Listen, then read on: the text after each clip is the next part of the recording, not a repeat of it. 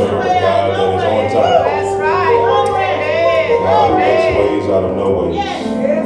You ought to be able to rejoice with the choir and say that we serve an on-time God. It may not come when we want it to, but the God I serve is on time. Yes, he is now. The God of Abraham, Isaac, and Jacob. Yes, he is. The God of Deacon Betty and Sister Katie.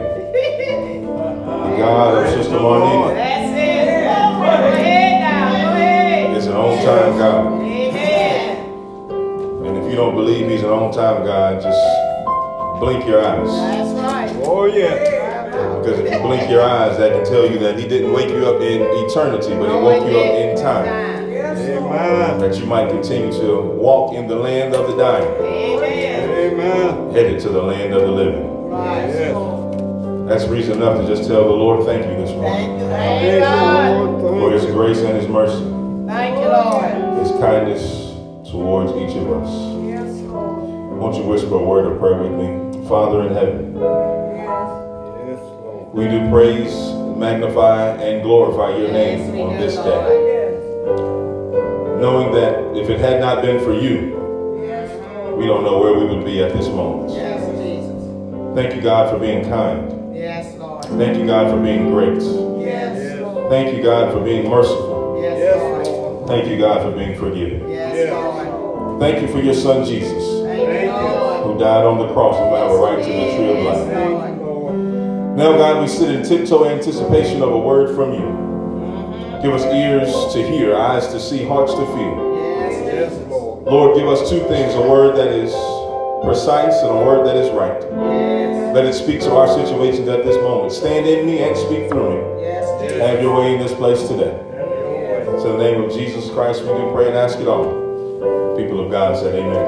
Amen. Amen. Luke chapter 10, verses 17 through 24 is what I'll preach, even though Deacon Betty read 23 and 24. That's the gist of the sermon today.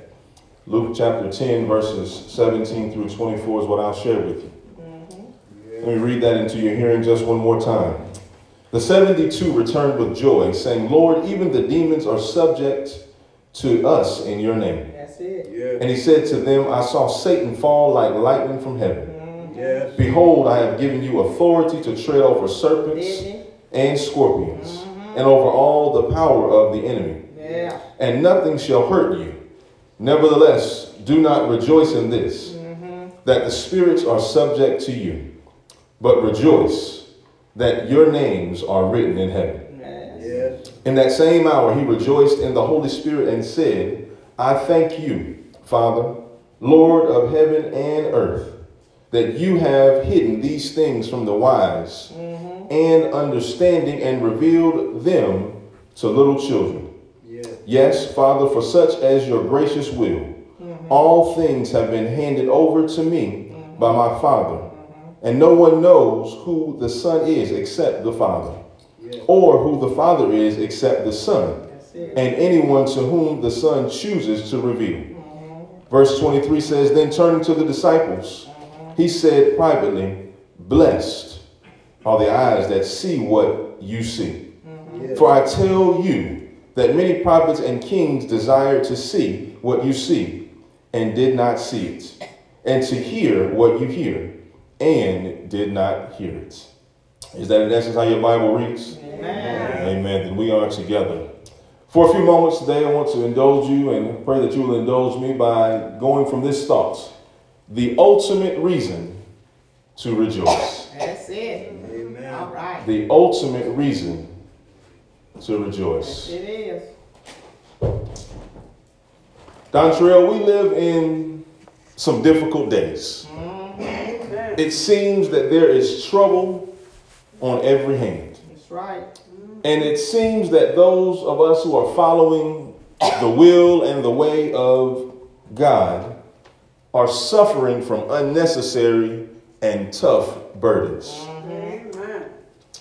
Those burdens can bear us so heavy and weigh on us so much that sometimes, Reva, we struggle to remember what the Bible says in Romans 8 and 28. I like that. Go ahead. For all things work together for the good of those who love the Lord That's it. and are called according to his purpose. That's right. It's hard for us to find reason to rejoice mm-hmm. when we turn the television on and Donald Trump is standing up with that red hat on that says, Make America Great Again.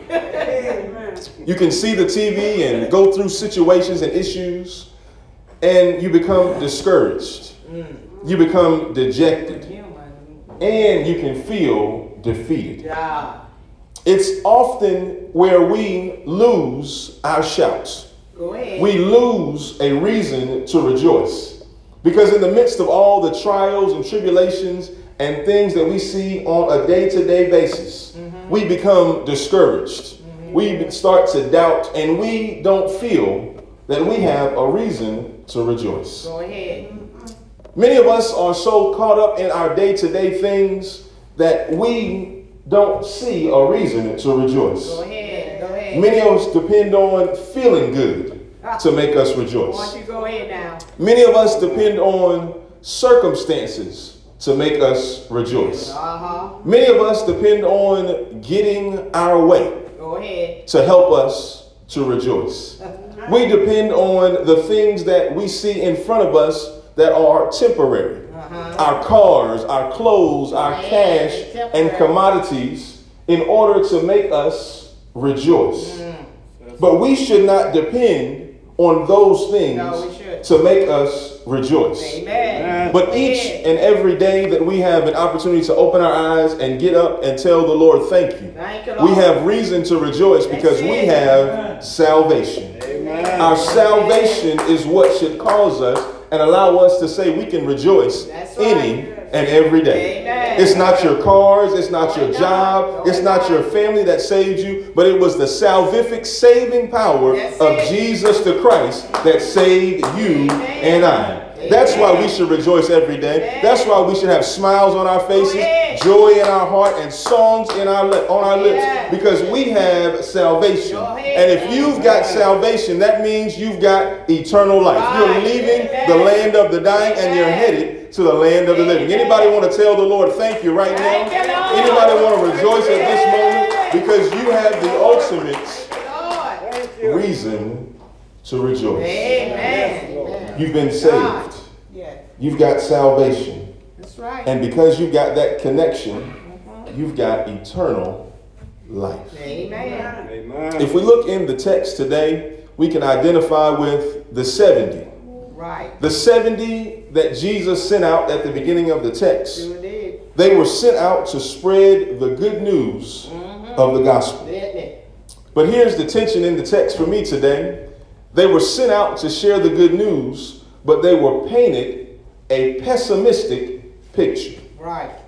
Look at what the text says in verse number three. Jesus told them that they were going out as lambs among wolves. That's Yes. right. Jesus told them, take no money. Mm-hmm. Jesus said, don't worry, you won't have anywhere to stay. Mm-hmm. Jesus even told them, don't take any extra shoes Yeah. for your feet. He said, don't greet anybody that you see on the road. You don't have time for frivolous activities. Jesus said to be dependent on God to provide you a place to stay. Because wherever you may go, there are going to be places, Brother Leon, that where people will reject you. That's right. Yes. But the disciples were given this pessimistic picture, this picture that seemed hopeless without a real good goal in mind. Uh-huh. But the disciples, this group of 70, still go out in obedience to do right. what God tells them to do. Amen. Doesn't sound like many people in the world today. When it doesn't look good, you won't get any fame, you won't get any glory, you won't get any prestige, you won't get your name in the paper, you won't get your name on Facebook, you don't have a flyer with your picture on it, you don't think it looks right, and guess what you say? I ain't going to do it. Uh-huh. I don't care what you say, I don't care who told me, I am not going to do it. But these 70 decided, you know what, I'm going to go do as I'm supposed to do. Right. As my grandmother used to tell me, if the Lord tells you to do it, Do it. you do it. You do it. Don't ask no questions, don't worry about it. You just go out You go out and do do it. it. That's it. And as these disciples, Bub, go out and do what the Lord told them to do, mm-hmm. they were met with some unexpected success. Right. Sure did. They were told to go share the gospel, go share the good news. But when they got out to share the good news, they had power over sickness, they had power over diseases, Right. but then they identified and saw that they had power over Satan and his kingdom. Uh-huh. The disciples, Angie, were sent out to, pro- to proclaim, to preach, and promote the gospel. They were not sent out to fight devils. But when they got out to do what they were called to do, they had the ability to fight devils. They did. Oh, yeah. Oh, power, yes. So they were so excited and elated that when they returned to give Jesus the report of what they did, they were excited because they found out they had power Yes, it did. over the devils. Sure did. They had power over Satan and his kingdom. Right. Yes. These disciples were affixed on what they found out they could do, but they had no true understanding to realize that they had done nothing. But all that had taken place in their lives and what was going on was what Jesus had done for them. Amen. They were affixed on this and they probably wondered why in the world didn't Jesus tell us that we had this power? Mm. Why didn't Jesus tell us when he sent us out with instructions to go out and preach, That's right. to go out and heal, mm-hmm. and cast out demons? But I like what Jesus says to them in verse number 18 as he refutes what they says. Jesus reminds them that his focus has never been based or never been on the devil and his crew. Look at what he says in verse number 18 when he makes it clear. I saw Satan fall like lightning from heaven. Yes. Sister Margie, all Jesus is simply saying here is this I've defeated him before, so. I'm not worried about him in this moment. Therefore, you should look at your situations every day, the problems in your life, and say, I've got victory over this situation. I've got victory over my problems because my God has given me power over all the devils in hell. All Glory. right, preacher. Preach it now. No need to worry about that because my God is not worried about it. No, it's not. And he has given me the victory. Oh, yeah. He said, I've defeated him. And what we must understand as believers is that what we do for Jesus Christ, the devil is not an obstacle for us. In verse number 19, he says, What I give unto you what Power. to tread on serpents and scorpions and over all the power of the enemy. And look what he says at the end of verse number 19. And nothing shall by any means hurt you. Nothing by any means shall hurt you. The enemy is not even a speed bump in what God has for you to do. The enemy is not even something that can stop you, and it's not an obstacle that can keep you from getting where you need to go. Because we have been given power over all these things. All right. Go That's a wonderful reason to rejoice, but Jesus does not want us nor the disciples to get stuck right there. Amen. Because look what he says in verse number 20. Nevertheless, do not rejoice in this, Uh-huh. that the spirits are subject to you. Yes. But Jesus says this, but rejoice that your names are written in heaven. I like that. Amen. I thought I'd get a better shout than that. Church folk just don't get Go it. Don't worry that you've got power over demons and sickness. But Reva, you ought to be glad that because you're saved, that your name is written in heaven. That ought to be shouting news to somebody today because whatever you go through, whatever the enemy tries to do to you, whatever the problem is, the devil cannot overtake or erase your name because your name is already written in heaven. We've got great power. We can stand on serpents and scorpions. We can go through situations. We've got authority. We've got this and we've got that. But we've got something greater to rejoice about. And it is that, Brother Leon, your name is written in heaven. You don't have to worry about losing your titles. You don't have to worry about losing your car, losing all the money in the bank. But Malia, our names are written in heaven. Yes. Mary's Grove, I'm not here to tell you what to rejoice about today. Some of you may want to still rejoice about the car you have in the driveway. Some of you may be still excited about the food you got in the cupboard. But Sister Jean, your pastor is going to rejoice because he knows his name is written in heaven. That's the ultimate reason to rejoice because our names are written in heaven. in heaven. So, what's the relevant question today? How do I find the ultimate reason to rejoice. Uh-huh. Look at your neighbor and say, neighbor, Neighbor, how do I find how do I find the ultimate reason the ultimate reason to rejoice? to rejoice? Let me see if I can help you and put it down where you can eat today. The first thing we've got to do to be able to have the ultimate ability to rejoice is realign our rejoicing. Uh-huh. We must realign our rejoicing. Jesus begins to teach on rejoicing by saying in verse 20 this. Right. He says, Nevertheless, do not rejoice in this, that the spirits are subject to you, but rejoice that your names mm-hmm. are written in heaven. Amen. Jesus is not rebuking the disciples for rejoicing in their victory over the devil. Jesus is simply realigning the priority of what they're rejoicing in.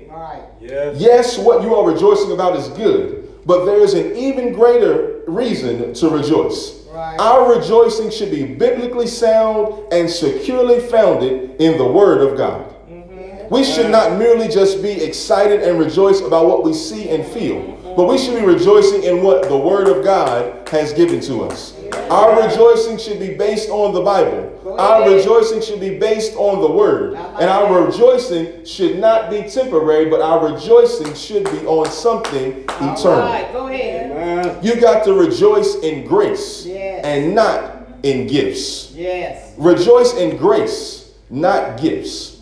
If you think about what the disciples are doing in the text, the disciples were pointing their fingers at what they had done by the name of Jesus. But Jesus realigned their focus to not what they had done, but he put their focus on what he had done for them. Mm-hmm. The grace of God is the greatest miracle of all. Jesus. And it was not done by the hands of the disciples, and it was not done by your hands. But the grace that we receive every single day was done by the hands of a strong, able, and available Savior. Mm-hmm. Amen. That's why we can rejoice.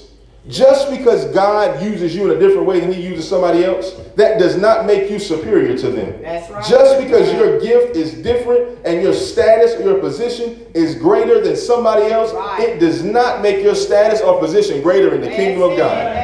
You are still saved by grace. Grace. You were still a sinner who is saved by the grace of God. You are no different than anybody else, and you ought to be excited and glad to know that your neighbor received the same grace that you did, that the person behind you received the same grace that you did. Therefore, take your thoughts off of what you have done and put your thoughts on what God has done. If it had not been for His grace, and if it had not been for His mercy, you would not be where you are right now. No matter what your gift is, no matter what your anointing is, you are nothing without grace.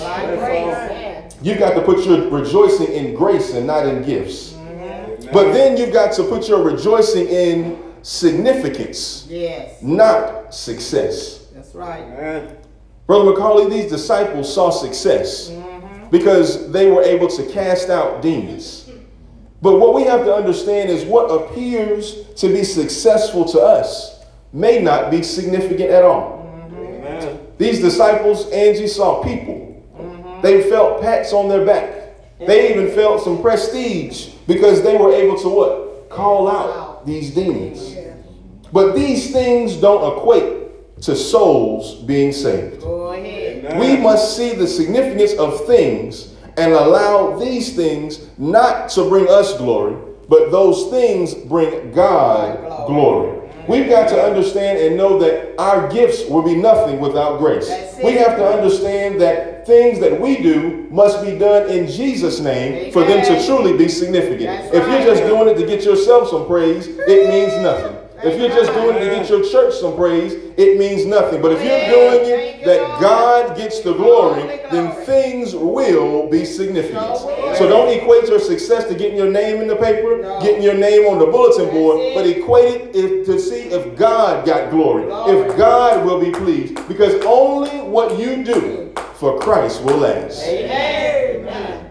But then we've got to put our rejoicing in eternal things, not temporary things. We have joy when we feel like we have overcome a situation. We get joy when we feel like we beat the devil. We get joy when we think that we have overcome the person who's spreading rumors about us. Uh-huh. But here's the thing that we think about that's not eternal. What happens when the enemy comes back tomorrow? You know. What happens when that person keeps talking about you and they're saying worse things than they were the day before? Can you really rejoice when the enemy comes back stronger, bigger, and badder? Or can you rejoice in knowing that when the enemy comes in front of you, it's not going to steal your joy? Can you rejoice when knowing that your faith is stuck and is still in God? Can you rejoice when you know that whatever you're going through, your name is still written in heaven? Your faith and your rejoicing should not be fair weather, but your rejoicing should be based that your name is in heaven. Does anybody feel like they can rejoice today because their name is in heaven? Because you are able to see good things? Go ahead. Amen. We have the ultimate reason to rejoice. But in order for us to truly rejoice, we have to realign our thinking so that our thinking about rejoicing also aligns us with God. Amen. But I see something else in the text. We must also realize our rejoicing. Amen. We must realize our rejoicing. Jesus Amen. helps them to realign their rejoicing, but now he helps them to realize their place as rejoicers. Yeah. Look at what he says in the in the B part of verse number 20. Mm-hmm. Jesus says, "But rejoice." That's right. Jesus says, "But rejoice." Jesus does not want us to realign our rejoicing so that we can sit down and rejoice by ourselves. Go ahead. Amen. Jesus wants us to realize our rejoicing and help us to understand that when we unleash the power of rejoicing, it is the most powerful thing that can take place. But we have to identify this, Sister Margie, that when we rejoice, it's not an individual thing. Our rejoicing should not be just based upon us. Right. But our rejoicing should be based upon what the Lord did also for our neighbor. Right. Our rejoicing should be based on what he did for our church. Our rejoicing should be based on what he did for the people outside that we don't know. Our rejoicing should be an inclusive rejoicing that everybody who receives grace can rejoice on how good the Lord has been. This truth is available to all who have received grace. Mm-hmm. Grace is a part of all of our lives. And grace gives us an understanding of why we all can rejoice. Right. Don't rejoice by yourself. That's right. But you ought to nudge your neighbor and say, Neighbor, I'm going to rejoice with you because I see grace on your life. Uh, I see how the Lord has kept you and how He's brought you a mighty long way. When things were going wrong, I see grace on your life. When you were sick in your body, I see grace in your life. When you had a headache, I see grace on your life.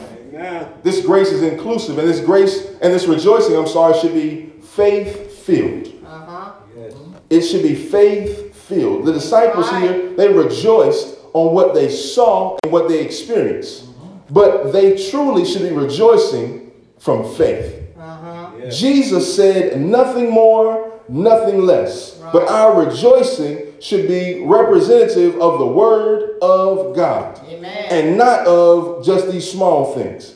In order that it be powerful, the word tells us this that when my body begins to shut down, and when I begin to lose all that I have inside of me, Uh-huh. and I receive Reverend McCrimmon my last appointed call, that by faith I know that my name will still be in heaven. Therefore, it should be faith filled when you rejoice. It should be inclusive of the person beside you, and your rejoicing should not be something that's temporary, but your rejoicing should be it's going to be something that is eternal. You should be rejoicing in an ultimate way today because you know your name is written in heaven. Anybody feel like giving God a quick 10 second rejoicing praise? Because your name is written in heaven? Our rejoicing should not be individualized because we all have received grace Right. by faith Yeah. through Jesus Christ. Uh-huh. That allows us to rejoice. Like That that. allows us to feel all right. That allows us to know that things are working out in our favor. Regardless of what it looks like all around you, you can still rejoice. have the ultimate reason to rejoice. Amen. I like that. So we do those things and we get to the last piece of the text today. once we are able to rejoice Uh-huh. in an ultimate way, we will be able to rejoin the rejoicing of heaven. All right. Yes. Able to rejoin the rejoicing of heaven.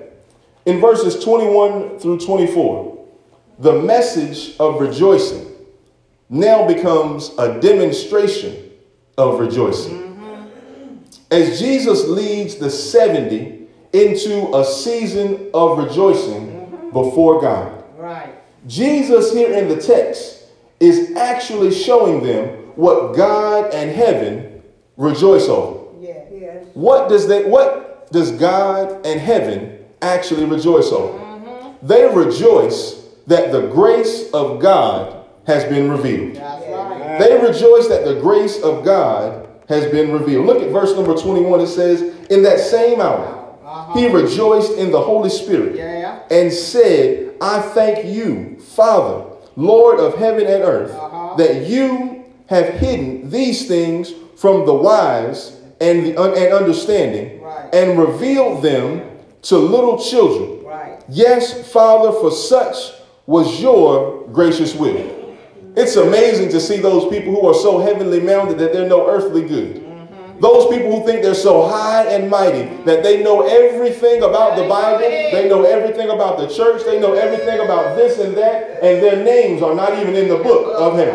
They're so good and so mighty, but so sinful and so sorry that they think they can get everything they need because they've got everything on earth. But their names are not written in the book of heaven because they think they're more wise, they're more understanding, that they're greater. But I like what Jesus says here revealed to the little children. Yes, those little children, those who may be ignorant, those who don't know, but those who get down on their knees every night and say, Father, thank you for letting me see one more day. Lord, thank you for keeping me when I couldn't keep myself. Lord, thank you for blessing me when I couldn't bless myself. God has been so good to me that I can't say enough about what He's done for me. You think you know this, you think you know that, but if you don't know who God is, if you don't have a relationship with Jesus Christ, your name is not written in the book of heaven. I like That's that. so preacher. The angels rejoice Learn the word. when grace is revealed. Yes. Mm-hmm. The angels and God rejoice when grace is revealed. Heaven rejoices in who grace is revealed to. And let's think about that. Of all the people in the world that grace could be revealed to, He showed grace to us. Amen. Let's try that one more time. He showed grace. In our sad and sorry situations Right. Go and our sinful lives, Right. He still showed us grace. Amen.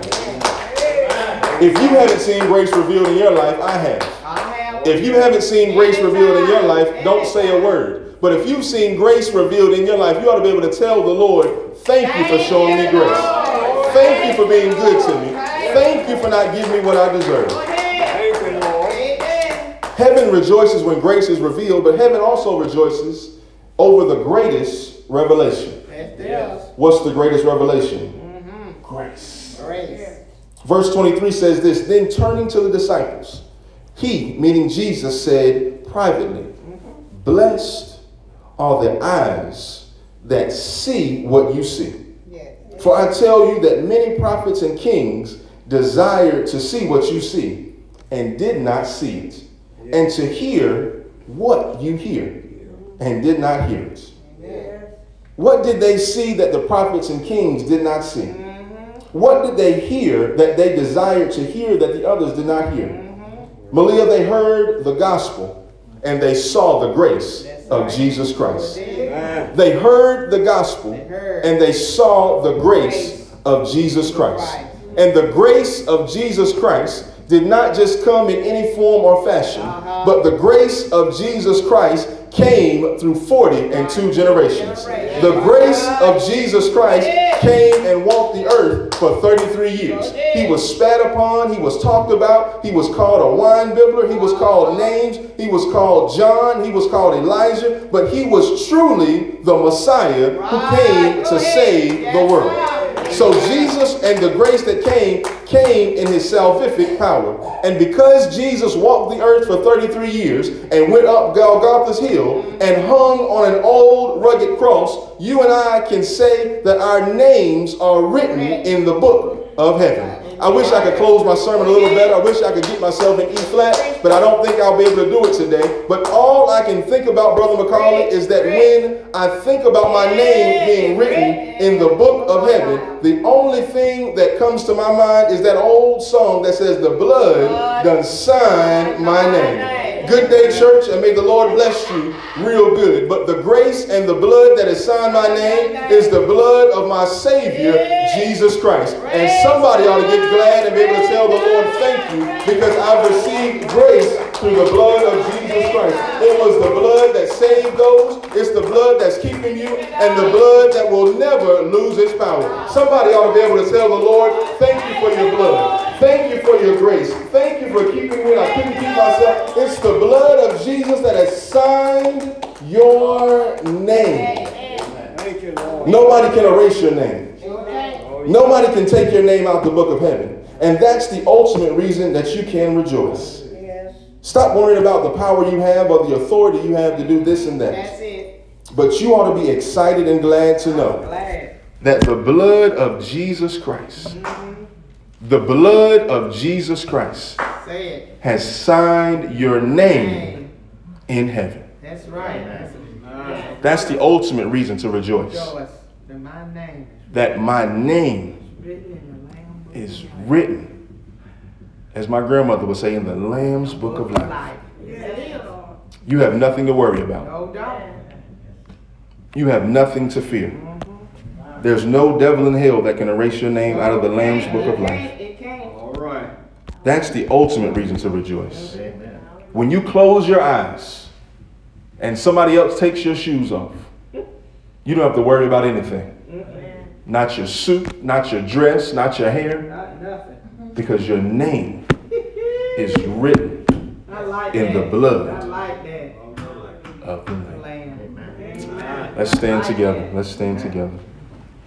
Thank you, Lord. That's the ultimate reason to rejoice.